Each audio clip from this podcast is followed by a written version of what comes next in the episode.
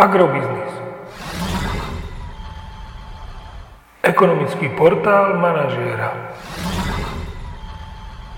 Prognóza cien agrokomodít pre 22. týždeň. Očakávané ceny na burze Matif na konci 22. týždňa. Pšenica 180 až 190 eur za tonu, kukurica 162 až 168 eur za tonu, repka 368 až 378 eur za tonu. Tento týždeň očakávame na Slovensku mierne posilnenie cien jatočných ošípaných do pásma 1,48 až 1,56 eur za kilogram jatočnej hmotnosti.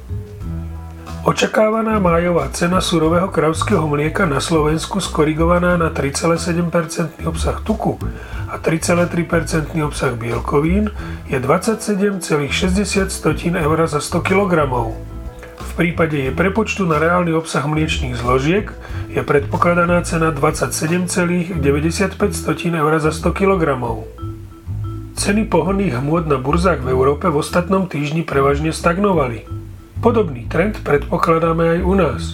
Ceny benzínu Natural 95 by tak mohli aj naďalej oscilovať okolo hodnoty 1,95 tisícin eur za liter a ceny nafty by mohli stagnovať okolo 1 eur za liter.